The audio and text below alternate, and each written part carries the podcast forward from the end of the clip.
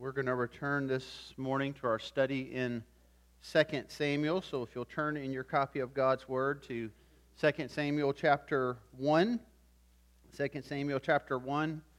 If you've been with us, you know that we've covered now 1 Samuel and are starting into 2 Samuel. 1 Samuel, if you'll recall, uh, begins with joy. It begins with a, a birth announcement. As Hannah, who had been barren, is blessed with a child, Samuel, who she then commits to the Lord, and uh, thus we have the books of 1st and 2nd Samuel that bear his name. And so we have in 1 Samuel the beginning uh, in, in joy in a birth, and then as you come to 2nd Samuel, and as we open up this book of the Bible, we have lament because there's a death. Uh, it's quite a contrast. We started to look at it just a couple of weeks ago when we began looking at the first half of this chapter where David hears about Saul's death. And then the second part of the chapter is David's lament. And if you read ahead, which I hope you did, you may have read through this wondering, what exactly are we going to talk about today? Because it's just a series of verses that express David's sadness over the passing of Saul and Jonathan. It's not organized in such a way that it it makes it the easiest passage to preach. In fact, as I was studying and looking through it a couple of weeks ago, I remember telling myself, I wish I had a little bit more time to figure this out. And lo and behold, uh, I went to the ER last weekend and got an extra week. And I still don't know that that helped me uh, much on the passage. But where I did land and where I do want to focus on today is, is what I think is the overall theme of this passage, and that's lament. It's, it's grief. And I think God's word has a lot to tell us about how we are to lament and how we are to grieve. And there's a lot of times that we, we look to God's word for instruction. Perhaps there's been times in your life where you, you wanted to know how to pray. And so you look in the back of your Bible and you find prayer, and then you look at those verses on prayer. And, and perhaps there's times you've felt the need to have more patience. And so you look up verses on patience. We, we often use God's word as, as a reference of sorts in that way, but we need to understand that when we look at the big picture of the Bible, there's so much more that we can learn. And one of the things we need to learn about that I think maybe we, we, we don't learn about as much as we need to is what God's word says about grieving, what God's word says about lamenting, how it is we are to deal with death. So that's what we're going to look at this Lord's Day as we walk through this passage together. And so, out of reverence for God's word, if you're able to, if you would stand together as I read for us 2 Samuel chapter 1, verses 17 through 27. And this is what the Holy Word of God says. And David lamented with this lamentation over Saul and Jonathan, his son. And he said it should be taught to the people of Judah. Behold, it is written in the book of Jashar. He said, Your glory, O Israel, is slain on your high places. How the mighty have fallen. Tell it not in Gath, publish it not in the streets of Ashkelon, lest the daughters of the Philistines rejoice, lest the daughters of the uncircumcised exult. You mountains of Gilboa, let there be no dew or rain upon you, nor fields of offerings. For there is the shield of the mighty that was defiled, the shield of Saul, not anointed with oil. From the blood of the slain, from the fat of the mighty, the bow of Jonathan turned not back, and the sword of Saul returned not empty. Saul and Jonathan, beloved and lovely, in life and in death they were not divided. They were swifter than eagles, they were stronger than lions. You daughters of Israel, weep over Saul, who clothed you with luxur- luxuriously in scarlet, who put ornaments of gold on your apparel. How the mighty have fallen in the midst of the battle. Jonathan lies slain on your high places. I am distressed for you, my brother Jonathan. Very pleasant have you been to me. Your love to me was extraordinary, surpassing the love of women. How the mighty have fallen and the weapons of war perished. If you would pray with me. Father, as we consider this word now, I pray that it would teach us, that we would learn from you and from this word, that, that, that you might help us, even in the midst of looking at David's lament, to see a fuller picture of the gospel of our Lord Jesus, that we might respond in repentance and faith. And we ask this in Christ's name. Amen. You may be seated. I don't know how many of you are country music fans, but there was a, a song a number of years ago that came out. The title was Don't Cry for Me When I'm Gone. Now, I realize that sounds like the title of half of country music songs, but uh, this particular one started this way Don't cry for me when I'm gone, just let my memory live on. Think of all the good times that we've known. Oh, don't cry for me when I'm gone. And that song, it really captures the sentiment of how so many people in our culture today deal with death and deal with grief that in essence we don't really want to deal with death and grief. When we think about our own lives and our own passing we, we don't want people to cry. We don't want people to be sad. We don't want people to lament and to grieve. We, we don't want them feeling bad. And that's why we see culturally so often now that instead of referring to a funeral we'll talk about a celebration of life that, that even at a funeral, we, we want to celebrate a person's life. We want to think about the, the good memories. We want to bring a, a smile to one another's faces as we consider a life that was well lived. And those things are, are right and they're good. But something we should always be asking ourselves as Christians, as followers of our sovereign God, is how is it that, that we in particular should deal with things differently than the world around us. How should we, in particular, deal with death and grief that might separate us out from a world which sings songs like Don't Cry for Me When I'm Gone? How should our sentiment be different? How should our practice be different? Specifically, how should our faith affect how we face and deal with death. And we learn the answers to those questions when we come to passages like 2 Samuel chapter 1, where we see David grieving. We don't find David here singing, uh, Don't cry for me when I'm gone. That's not Saul's song. That's not Jonathan's song. David is lamenting. And that's not a sentiment we see throughout God's Word. Pastor David read earlier that passage concerning Lazarus and his death. And when Jesus faces death, he weeps, he laments, and he grieves. And so I think for us this morning, I just want us to consider as we look at this passage well, well, well, how do we do that then? Well, what is it we're supposed to do, and, and how are we supposed to do it? And so we'll begin with the first point in a very simple outline this morning a reminder that we should grieve death. We should grieve death. We see there in verse 17, David lamented with this lamentation over Saul and Jonathan, his son. Now, two things stand out to us from that. One is, is the, the intensity here that David's really grieving. He, he lamented with this lamentation.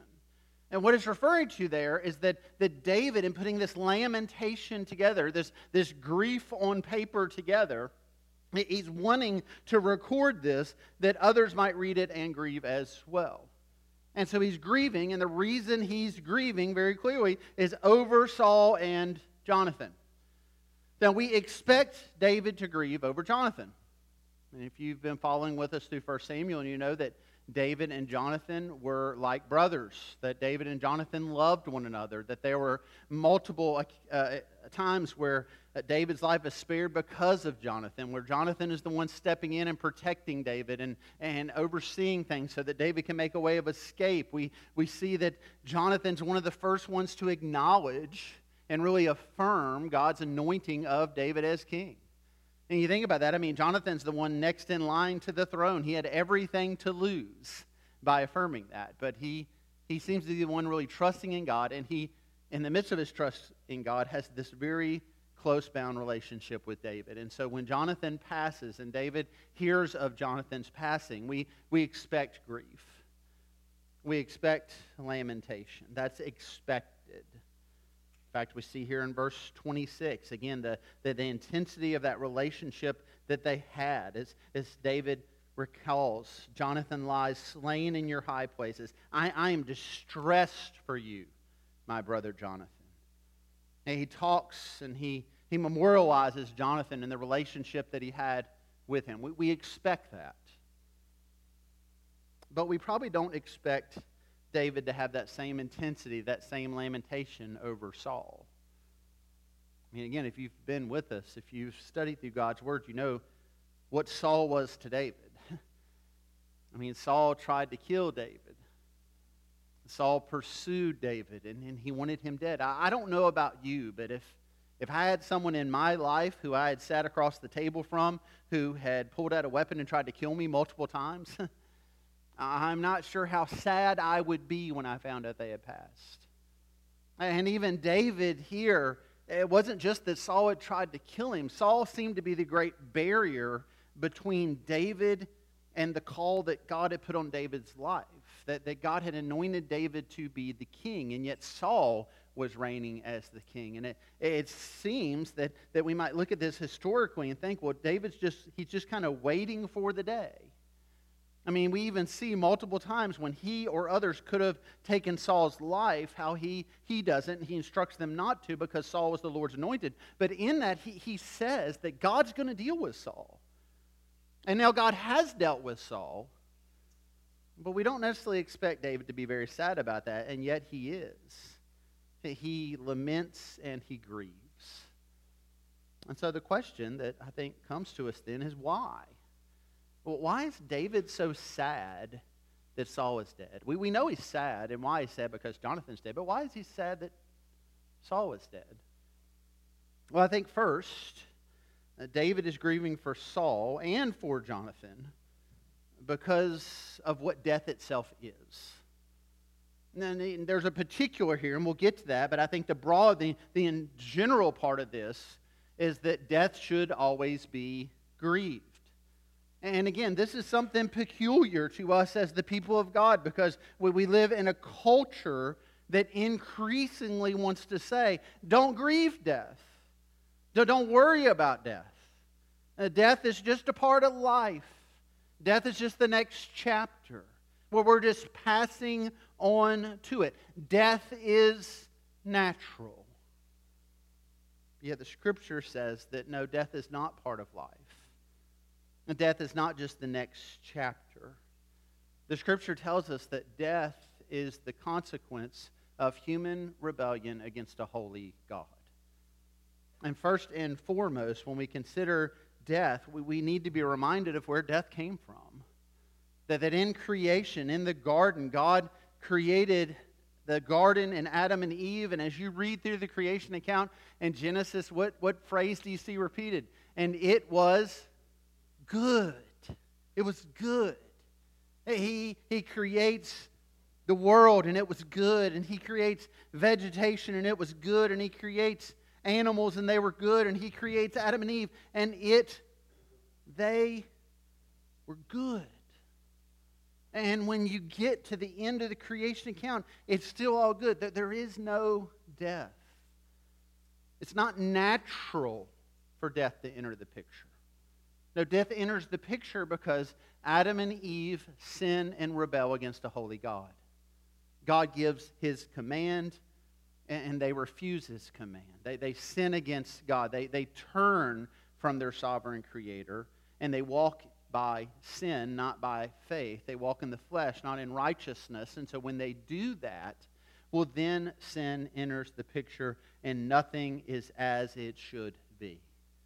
And today, we, we still deal with this lingering consequence of sin. I mean, think about it for a moment. For, for many of you this morning, you've you've heard the gospel. Uh, I just shared the first part of it that, that we have sinned and we've fallen short of the glory of God. But in, in Romans 5 8, we read, God demonstrates his love toward us, and that while we were yet sinners, Christ died for us. And then Romans 10, if we confess Jesus as Lord and we put our, our trust in Jesus, then, then we'll be saved. Everyone who calls on the name of the Lord will be saved. And so we, we see this act of redemption and reconciliation, taking what was terribly wrong and making it right through the death of Jesus on the cross. So we can be made right with God. And yet we will still die. Death is a lingering consequence of sin. And even for us who have responded by faith to the gospel of Jesus Christ, we're still going to walk through death.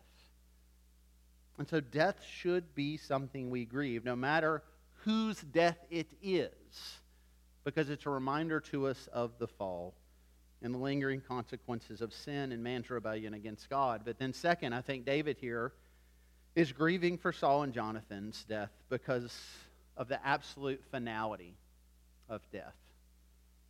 Saul and Jonathan are gone, and they're not coming back. Now, David repeats this phrase. You probably picked up on it. How the mighty have fallen, how the mighty have fallen, how the mighty have fallen. And the mighty aren't going to get back up.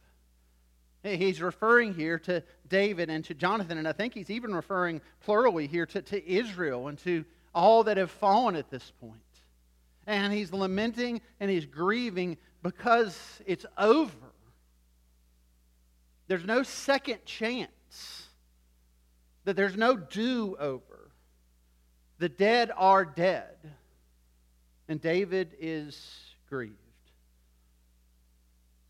I mean, you just consider for a moment in all of David's years between the time that God had anointed him as king and all the, the, the, things he had gone through up until this point of learning of Jonathan's death. And you think about how many times, perhaps in conversation with one another, David and Jonathan maybe talked about the day that David would become king. And maybe in those conversations, they talked about uh, what Jonathan's place in the kingdom would be. And perhaps David thought about how he would go to Jonathan for wise counsel at times. And now, none of that will ever happen. Jonathan will never see David reign as king. Along those same lines, perhaps David, many times as he would have those encounters with Saul that we saw, this, this familiar pattern where Saul would come and there'd be this moment where David could have killed Saul and David doesn't kill Saul. And then it seems to be a turning in Saul's heart where Saul would then acknowledge that David was the rightful king and how he was going to reign. And, and Saul seems to be trusting in this sovereign plan of God, but he would turn from that quickly. But perhaps deep down, David's thinking, you know, one day he's not going to go back on his word. I mean, God said that I'm going to be king. And so one day is going to come where, where, where Saul's going to have this turning of the heart and it's going to stick. And it's not going to change. And David may have thought about that day when he's inaugurated as king, and, and perhaps he pictured Saul and Jonathan being there. Perhaps he pictured that this changing of the guard before the people. Perhaps he had in mind this idea Uh, of Saul passing the baton to him. And now that's not going to happen. Saul's never going to see David reign as king. David's never going to receive Saul's blessing. Because David knows that death is final, and this grieves David. And this should grieve us as well. And a culture that does say, Don't cry for me when I'm gone, we need to understand no, we, we should cry. And we should grieve death. One, because it is the consequence of human rebellion against a holy God, but two, because of the finality of death. And for those of you who've walked this path with someone you know and love, this has probably for you been the hardest thing. It's been the hardest for me. It's just the finality of it all. Now, the chair at the table that's empty and it's never going to be filled. Memories that are never going to be made. That there's never going to be another picture. There's never going to be another vacation. It's just over and it's hard. And, and it's something we should grieve. And it's something we should lament. But we need to understand that as we do this, we're not to do it alone. One of the great gifts that God has given his people is his people. One of the great gifts God has given the church is the church. And we are called as the people of God to celebrate together, to pray together, to give together, to gather together, and to mourn and lament together. And that brings us to the second point there. Number two, we should grieve death together. Verse 18, David laments, and he said that it should be taught to the people of Judah. Behold, it's to be written in the book of Jashar. Now, some of you may have gone to your table of contents and thought, well, I don't know that I have that book in my Bible, and you don't. Uh, that, that is a, a, book of songs historically among God's people. It is recorded several places in the Old Testament. It's long since been lost. We don't have it, but what most historians believe is that this was just a collection uh, of songs that God's people would sing, and within those songs there was a historical context. And so much like our psalms that we do have, and, and those are songs and prayers we can go through often, and we can see at the top of them when this was written and who wrote it and what, what was the historical context of it. And so the picture here seems to be that, that David's saying, uh, among the songs of our people, uh, among the things that we're going to teach our children, I want this written down. I want us to lament together as a people for the Lord's anointed and for Jonathan and for the people of Israel. Hey, he's calling here for a national lament. Verse 24, he says, You daughters of Israel, weep over Saul. Now, you may remember another time in our study where the daughters of Israel were gathered together, and that time it wasn't for weeping, it was for celebrating. You remember when Goliath, the great Philistine warrior, had been slain, that David and Saul and the people, uh, the army of God, are, are returning. You have the daughters uh, coming together, daughters of Israel, and they're celebrating and they're singing. And they're singing more about David than about Saul, but they're, they're singing nonetheless. There's great joy. But down David says, This is time to sing, but to sing a song of lament. And this lament is meant to be shared. And that's a good reminder for us today but because we, as God's people, we, we, we need to share and lament and in grief with one another. Galatians chapter 6, verse 2 says, Bear one another's burdens. 1 Thessalonians 5.14 says, We're to encourage the faint-hearted and to help the weak. But friends, I'll remind you this morning, we can't bear a burden we don't know about. And we can't encourage the faint-hearted if the faint-hearted are trying so hard to turn that frown upside down and put on a happy face that we don't know they're faint hearted. See, I, I, am concerned about the state of the church today, not, not just our church, but churches in general, that, that there's no room for sadness in our churches, that there's not room for lament. Church should not be a place where you feel like you have to come in and pretend everything's okay. And yet, think of how our gravitational pull is towards that. Maybe you've had a bad week. Maybe you've had a bad year. Maybe you've had a bad decade. Maybe you're doing everything you can just to get it together enough to walk through these doors and into this church, and then you encounter someone and they're smiling and you put on a smile. Well, how are you? Well, I'm great. Well, how are you? Well, I'm great. And you're just, you're not being authentic at all. And maybe there's something in you that wants to say, I'm not great at all. I'm barely holding it together. Now, I understand this morning that if you do that, People are going to be taken back. We don't know quite how to respond to that, and in part we don't, but because we haven't allowed that space in our churches. But we need to. That there's room in God's Word for David to share how sad he is. There should be room at Bloomfield Baptist Church for us to share with one another how, how sad we are and how we're lamenting and how we're grieving. We, we should not do that in isolation. That's not healthy at all. And that's not the way God designed us. God has designed us as a people to bear one another's burdens. He's designed us as a people to encourage the faint hearted and help the weak. And we do this when we're honest with one another and when we grieve together. And we need this. We need one another. David was sad. David was also upset. I mean, here you notice that he wants everybody to know about this except for the Philistines. He makes it a point in his lamentation to say, don't, don't tell it in Gath, don't, don't publish it on the streets of Ashkelon. His fear, his concern is that the Philistines are going to celebrate the deaths of Saul and Jonathan. Now, he doesn't know they've already done that. I mean, historically, we know what's already taken place here. They removed the head of Saul. They put his body up on the wall of one of their cities. Others had to come in and sneak to take it down. All that's already taken place. David will learn that in due time. But at this point, he doesn't know that's happened, and he doesn't want that to happen. Why? Because he's sad and because he's grieving. And so he wants other people to grieve with him. He doesn't want people celebrating that grief. We even see here in his sadness and grief, verse 21, that he curses the place where Saul and Jonathan died. I mean, he looks to that place, the mountain of Gilboa, and basically says, I don't want it to ever rain there again. I don't want the fields to ever grow there again. Now, obviously, David has no control over those things. It's going to rain at Gilboa. That there's going to be fields of harvest there. But, but what he's expressing here is his lament and his sadness.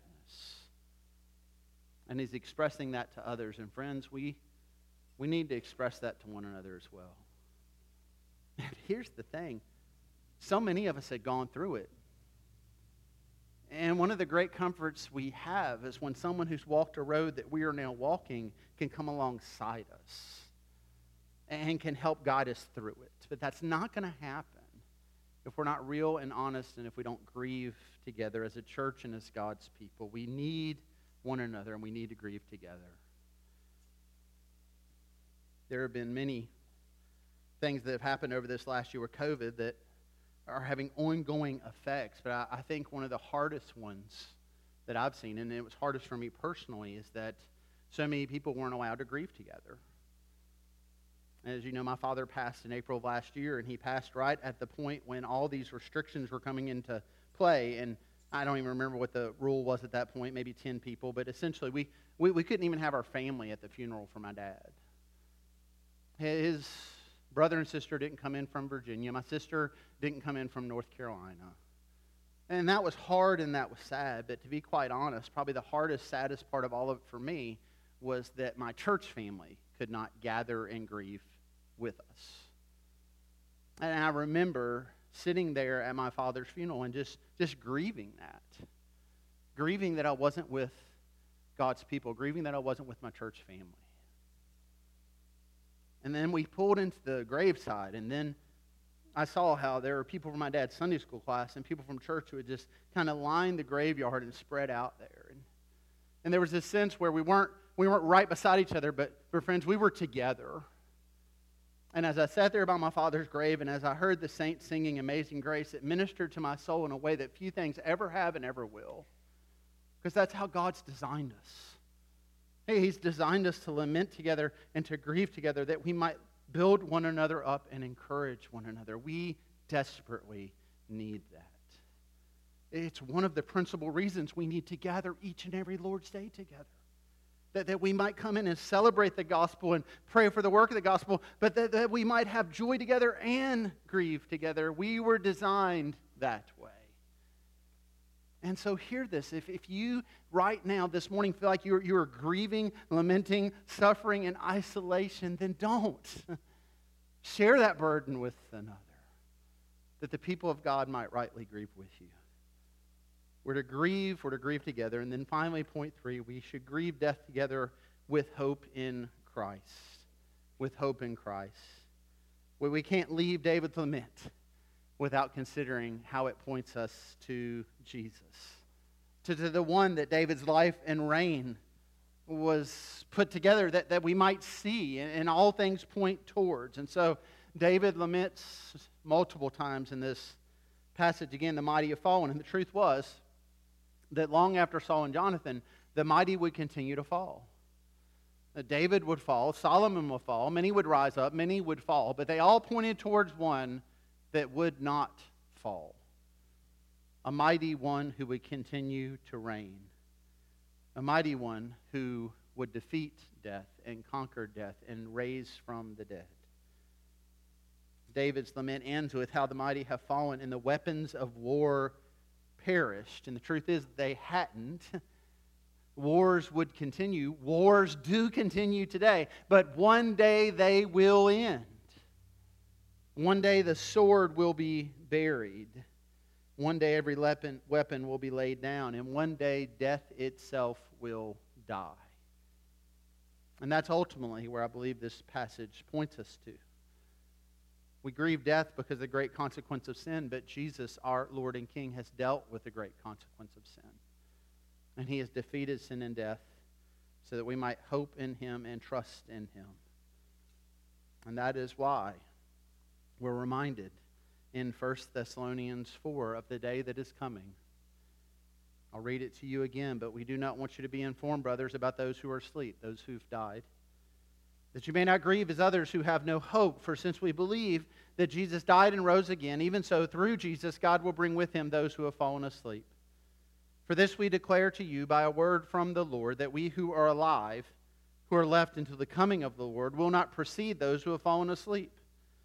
For the Lord himself will descend from heaven with a cry of command, with the voice of an archangel, and with the sound of the trumpet of God, and the dead in Christ will rise first. Then we who are alive, who are left, will be caught up together with them in the clouds to meet the Lord in the air. And so we will always be with the Lord. Therefore, encourage one another with these words. And so, friends, encourage one another with these words. Don't brush off death and pretend it doesn't affect us. Don't tell people they just need to move on. Don't try to make peace with death, but trust in the one who brings us peace. Death should grieve us, but it should grieve us in a way that brings us closer to Jesus, who's tasted death so that we might have life. And so the call from God's word today and each Lord's day is to put your trust in him. If you would pray to that end with me. Father God, we do thank you for your word and this reminder today from your word of lament and grief the need for it and how we are to do it. And so I pray, Lord, that you would help us to do this. I pray that you would help us to be a people who grieve together and mourn together and lament together. I pray that you would help us to be people, people who have hope together as we trust in Jesus and hope in Jesus. And Lord, I do pray for that day of the great resurrection, where the dead in Christ will rise. And where we who are still alive, if we're alive at that point, we will be caught up together with him and we will be with Christ, and we will always be with Christ. So hope our trust and hope to be in Jesus today. We ask in Christ's name. Amen. Friends, if you would stand together as we offer now a time of response. As we sing, we will feast in the house of Zion. We're looking ahead to that great day. But as we look ahead to that day, we need to deal with the reality of this day.